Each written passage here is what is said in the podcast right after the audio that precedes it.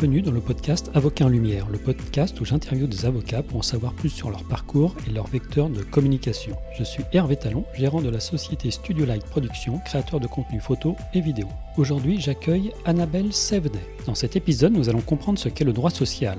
Nous allons découvrir l'intérêt de créer un cabinet en s'associant et nous allons voir l'importance de l'avocat pour accompagner les employeurs et les salariés au quotidien. Bonjour Annabelle. Bonjour Hervé. Pouvez-vous m'indiquer votre métier et me décrire brièvement en quoi il consiste? Alors, je suis, je suis avocate. Je suis avocate en droit du travail. Euh, en droit du travail, qu'est-ce qu'on fait? On fait du conseil et du contentieux. On fait beaucoup de conseils pour les employeurs, euh, essentiellement. Peu pour les salariés, ça arrive. Euh, c'est plus euh, anecdotique. Et du contentieux bah, pour, euh, pour les deux parties, forcément, puisque c'est les deux parties qui s'opposent euh, lorsqu'il y a un contentieux en droit social. Avez-vous imaginé faire ce type de métier quand vous étiez enfant? Pas, pas nécessairement. Euh, je, vous mentirais si je disais que euh, j'avais une vocation en étant enfant à devenir avocat. C'est pas vrai. Euh, après, j'ai toujours eu l'envie de, de, de, de, faire quelque chose pour, pour l'autre, les autres. Donc il y a mille métiers qui permettent de faire de faire ça. Euh, moi, j'avais pas beaucoup de d'avocats autour de moi, voire même pas du tout. Hein, c'est pas du tout mon. J'anticipe un peu sur votre question suivante. Je sais, je suis désolée, mais euh, non, j'avais pas du tout. J'ai pas du tout évolué dans un domaine euh, juridique autour de moi. Et je suis arrivée là un petit peu par hasard. Pour tout vous dire, je m'étais inscrite après le bac en pharmacie et en droit. La fac de pharma m'a dit c'est pas pour vous, et donc je suis arrivée en droit. Euh, ça m'a plu, j'ai continué, je suis allée au bout et voilà, je, à partir du moment où j'étais lancée là-dedans, je me suis dit je je m'arrête plus. Alors pouvez-vous me, me, décrire votre parcours d'étudiant? J'ai commencé euh, à Assas, euh, Paris 2. Euh, j'ai fait, euh, je suis allée jusqu'à la maîtrise, maîtrise de droit privé, et j'ai ensuite enchaîné sur un, un master 2 à Sceaux, master en droit du travail, spécialisé en, droit du travail. Et puis, et puis j'ai passé, j'ai passé, je me suis inscrite à l'UJ, j'ai passé le barreau. Voilà, parcours relativement classique, on va dire. Et puis voilà, j'ai eu le barreau la deuxième fois, deuxième coup. on réussit pas toujours la première fois. Et puis, euh, et puis voilà. Alors, y a-t-il eu un, déclic pour orienter ce parcours dans le sens où vous avez commencé le droit et puis après pour euh, vous orienter sur votre spécialité Alors oui, moi j'ai fait une maîtrise de droit privé, droit privé général, donc avec euh, pas forcément de, spécialisation euh, à ce moment-là. Euh, et puis après ma maîtrise, j'ai eu l'occasion de faire un, stage euh, chez euh, Yahoo, site internet. Et je suis arrivée là un peu par hasard au sein des, du ressources ressources humaines, du service ressources humaines. Et j'y ai passé presque six mois. Et j'ai vraiment j'ai découvert ce, ce, ce domaine de, du droit du travail, du droit social, de l'humain. Et donc je me, je me suis orientée vers le droit du travail après avoir fait ce stage dans, lequel je me suis beaucoup beaucoup retrouvée. Alors, y a-t-il eu un, un, mentor une personne qui vous a fortement influencé, peut-être durant ce stage ou dans vos études? Un mentor, euh, je, je, pense pas, euh, parce que je, je, je, suis quand même toujours restée assez indépendante dans mes choix. Euh, maintenant, c'est vrai que j'ai eu euh, au, sein de ce fameux stage chez Yahoo euh, une maître de stage euh, qui s'appelle Pauline de Villeneuve, qui m'a vraiment beaucoup épaulée, beaucoup orientée, et dont je garde vraiment un, un merveilleux souvenir. et j'ai eu aussi, j'avais réfléchi à la question, j'avais fait la formation, le cycle de la défense pénale, parce que j'avais beaucoup hésité avant de faire le droit du travail entre le droit pénal et le droit du travail, parce que pour moi, c'est deux domaines qui sont portés vers l'humain contrairement à d'autres domaines euh, du droit. Euh, et j'avais donc fait cette formation et j'ai rencontré à l'occasion de cette formation euh, Christian Saint-Palais, qui est un très grand pénaliste et qui m'avait vraiment euh, marqué dans son approche du droit, dans son approche de la de, la profession d'avocat. Et j'avoue avoir hésité, où je me suis dit est-ce que est-ce que je fais le bon choix vers le droit du travail? Bon, été lancée dans le droit du travail, le droit pénal, c'était pour moi à l'époque c'était une montagne. Je me suis dit allez, désolé Christian, je, je, je vais suivre mes premiers amours. Quel conseil euh, auriez-vous à donner à un étudiant qui souhaite devenir avocat et qui pourrait peut-être euh, souhaiterait suivre euh, votre exemple? Il y a beaucoup de conseils à donner à, un étudiant. D'abord, je pense que c'est une profession qu'il faut aimer. C'est-à-dire que c'est pas une profession qu'on fait à titre purement alimentaire. Il y a un investissement qui, est lourd, qui est dense. On met beaucoup de soi, beaucoup cette personnalité quand on plaide, quand on choisit une stratégie. Voilà, on y, met du cœur et on y met vraiment une part de, de nous. Donc, si, si c'est un métier qui nous plaît pas à la base, euh, il faut changer. Euh, ça, c'est clairement, je pense qu'il faut vraiment y trouver un intérêt. Donc, pour savoir si c'est un métier qui nous plaît, je pense qu'il faut faire des stages, il faut rencontrer du monde, il faut se renseigner, il faut échanger, il faut poser des questions. Euh, nous, on a, on a beaucoup de stagiaires qui passent au cabinet aussi, et on essaie de leur transmettre, le, voilà, ce, ce qui nous plaît euh, dans ce dans ce métier-là. Euh, après, il faut aussi s'accrocher quand même un petit peu. Alors la, la fac, c'est c'est sympathique, hein, c'est ça reste plutôt cool, mais il y a quand même un examen du barreau qui est qui est dense, donc il faut voilà, il faut bosser. S'il y a un moment dans dans dans leur vie d'étudiant, il faut bosser, c'est ce moment-là. Euh, et puis s'accrocher aussi quand même un petit peu euh, les premières années de, de, métier, parce que les cinq premières années, elles sont aussi un peu denses quand même. Quel jour avez-vous prêté serment et euh, quels souvenirs en gardez-vous? Alors j'ai prêté serment le 3 décembre 2008. Euh, J'en garde évidemment un excellent, un excellent souvenir. Euh, à l'époque, on était, on était très nombreux dans la salle. On était dans la, la, première chambre de la cour d'appel. On était tous collés les uns, les uns aux autres. C'était une belle époque. Euh, et, euh, et, on en garde toujours un souvenir merveilleux parce que autant le moment où on prête serment est très rapide. Euh, pas tous un peu à la chaîne quand même, mais euh, on a cette impression de rentrer dans une dans une communauté, dans un ordre, euh, d'appartenir à, quelque chose de, très grand. Euh, quand on nous on est tout petit avocat au début, et puis on grandit au sein de cette de cet ordre, de cette communauté. Donc c'est c'est c'est un moment dans dans dans, la vie d'un avocat qui, qui qui marque et qui marque le début voilà d'une vie clairement. Dans quel type de structure avez-vous commencé vos activités et quel était votre rôle? Alors, j'ai commencé avant de me mettre à mon compte euh, j'ai été collaboratrice euh, dans trois structures différentes. Une première euh, dans laquelle je suis pas restée très longtemps, qui était une très grosse structure en droit social, qui euh, voilà, qui me convenait pas du tout dans sa manière de, de, de travailler, puisque l'humain que moi je cherchais dans ma matière, ne, je ne le retrouvais pas du tout dans la façon dont on traitait les dossiers. Donc, je suis partie, j'ai intégré une seconde structure euh, familiale où euh, voilà, je, je, me retrouvais plus, mais j'avais envie de découvrir la défense salariée qui n'existait pas forcément dans ce cabinet à ce moment-là. Euh, je, je, suis d'une nature très curieuse et moi, voir le droit social que du côté de l'employeur, ça m'allait pas. J'avais besoin de voir ce qui se passait de l'autre côté aussi pour mieux comprendre voilà, chacune, chacune des parties. Euh, et puis euh, ma troisième collaboration était euh, au sein d'un cabinet avec deux, deux associés qui voilà qui avaient cette, un double avantage. Le premier c'était de d'avoir des dossiers employeurs et salariés, donc ça me permettait vraiment de voir les deux les deux parties. Et puis j'avais énormément de temps pour développer ma clientèle personnelle, donc ça c'était quand même un luxe. ce que j'ai fait et ce qui m'a permis ensuite de de, de, de partir et de et de m'installer à mon compte. Et où exercez-vous maintenant? Alors maintenant, donc moi je suis, euh, je me suis installée à mon compte en 2014, début 2014. J'ai exercé seule pendant six ans et euh, je, j'en ai eu un petit peu marre d'être seule au bout de six ans. Euh, j'avais envie de voilà de, de, voir la profession un peu différemment, de construire, d'entreprendre, euh, et donc je me suis associée avec euh, Anne-Sophie Merle et nous avons créé le cabinet Jen Avocat qui a vu le jour le 1er janvier 2021, donc c'est tout récent. Euh, voilà, et on est installé dans le 17e, dans des locaux qui qui nous plaisent beaucoup. Donc non, c'est une très belle aventure qui commence. Et quel est pour le moment votre meilleur souvenir professionnel? S'il y en a plusieurs, vous pouvez les dire. Alors il y, en a, oui, il y en a, il y en a forcément plusieurs. Le, le, premier qui me vient en tête parce que c'est le plus tout simplement. Euh, C'était donc l'année dernière, au mois de mars 2020, donc deuxième semaine de, confinement euh, où on, se, on, est tous un peu dans le, dans le brouillard, hein, on, vit des choses que, voilà, que personne ne comprend vraiment. Euh, et je suis appelée par un ancien client qui euh, travaille pour la chaîne LCI et qui me propose d'intervenir euh, sur la chaîne LCI en direct euh, sur les problématiques en droit social liées au, à la crise sanitaire. Euh, donc, il me, au début, il me propose d'intervenir euh, une heure, puis une matinée, puis finalement toute la semaine. Et je me suis retrouvée à passer toute la semaine euh, sur LCI trois heures en direct pour répondre aux questions des téléspectateurs. Et, et, ça a été une très très belle expérience parce que j'ai découvert voilà le, le, monde de la télé que je connaissais pas du tout. j'ai passé des heures, des heures et des heures à préparer les questions, à me tenir informée avec des décrets qui changeaient toutes les demi-heures, des ordonnances, des communiqués de presse. Enfin, c'était vraiment un, un, déferlement euh, euh, de, textes juridiques. Euh, et donc ça a été très très très intense cette semaine. C'était c'était voilà, c'est un, un très très beau souvenir. Je souhaite à travers ce podcast bien faire comprendre les spécificités de votre profession. Vous êtes avocate en droit social. Pouvez-vous m'expliquer ce qu'est le droit social et m'indiquer sur quel dossier vous intervenez?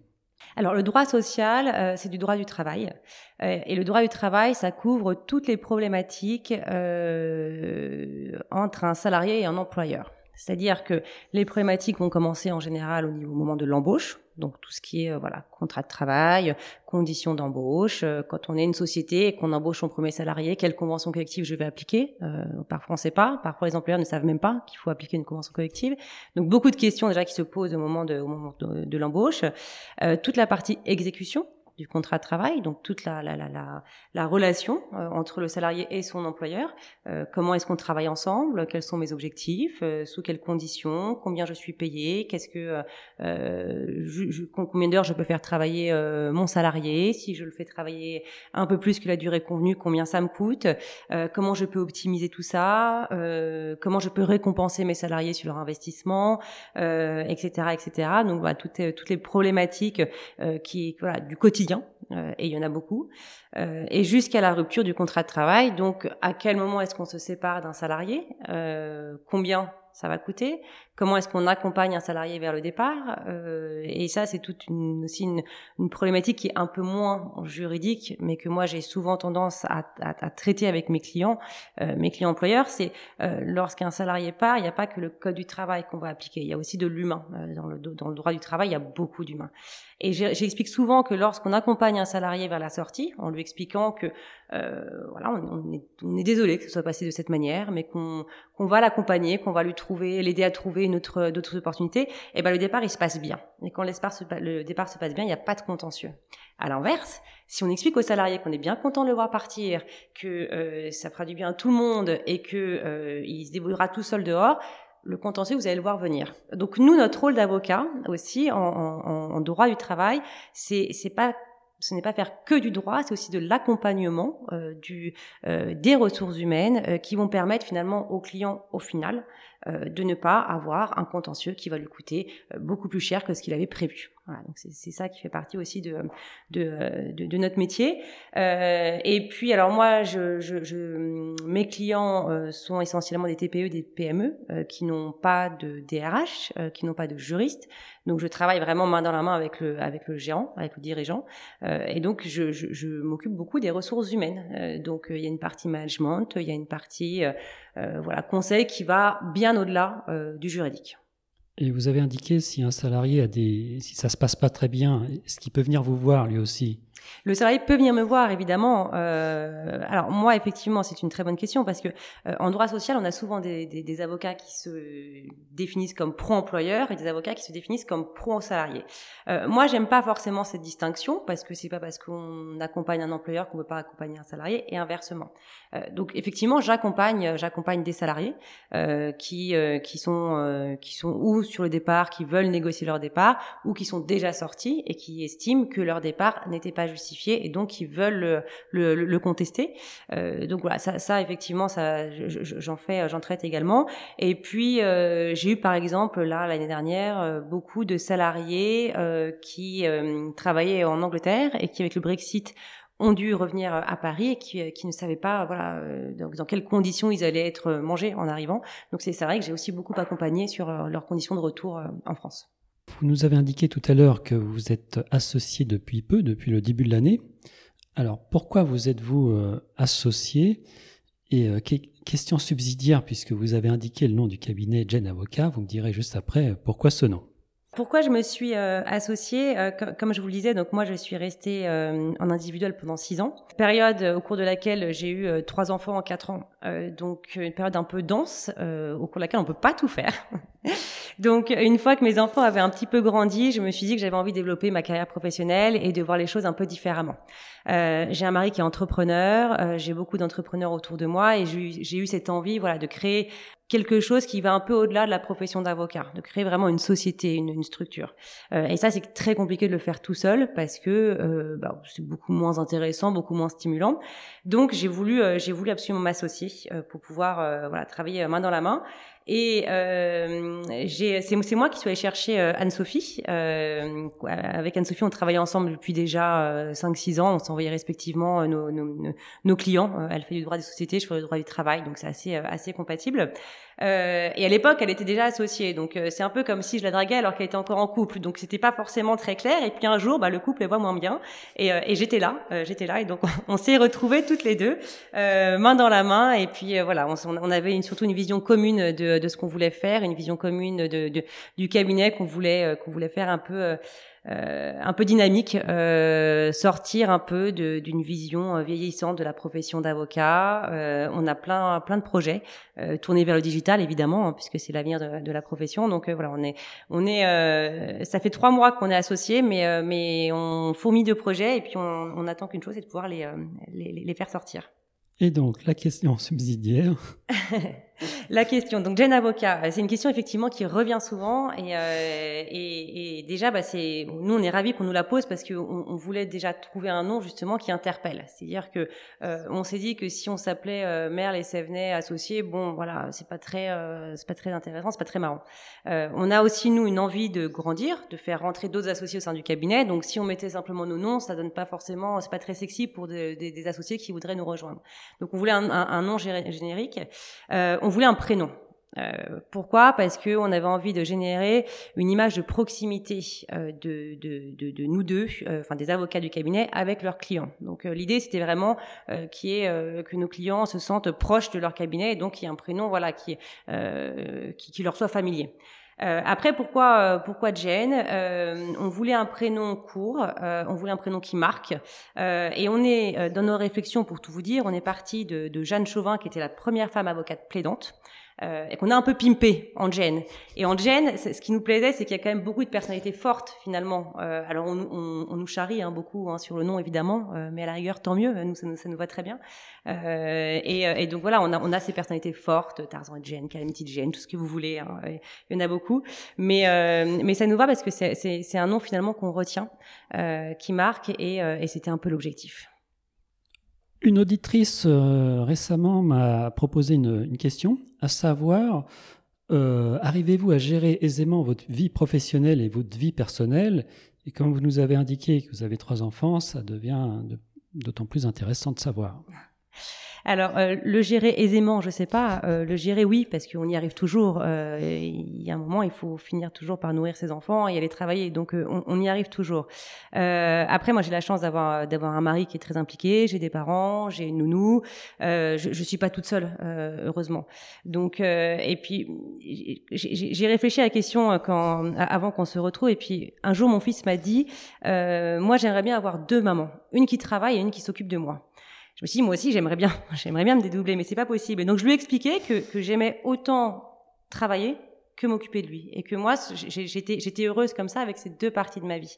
Euh, et c'est vrai. Euh, et puis à partir de ce moment-là en fait il a très bien compris que lorsque j'allais travailler j'étais contente. Et quand je rentre le soir euh, j'étais contente. Donc après je vous cache pas que c'est intense, hein, on va pas se, on va pas se mentir. c'est dense. Euh, on aimerait avoir des journées qui sont plus longues, mais euh, mais voilà, quand, en fait, on, quand on a une organisation qui, euh, qui fonctionne, alors c'est cadré, hein, c'est à la minute près hein, les journées. C'est vraiment voilà, il n'y a, a, pas cinq minutes de perdu, mais mais ça fonctionne.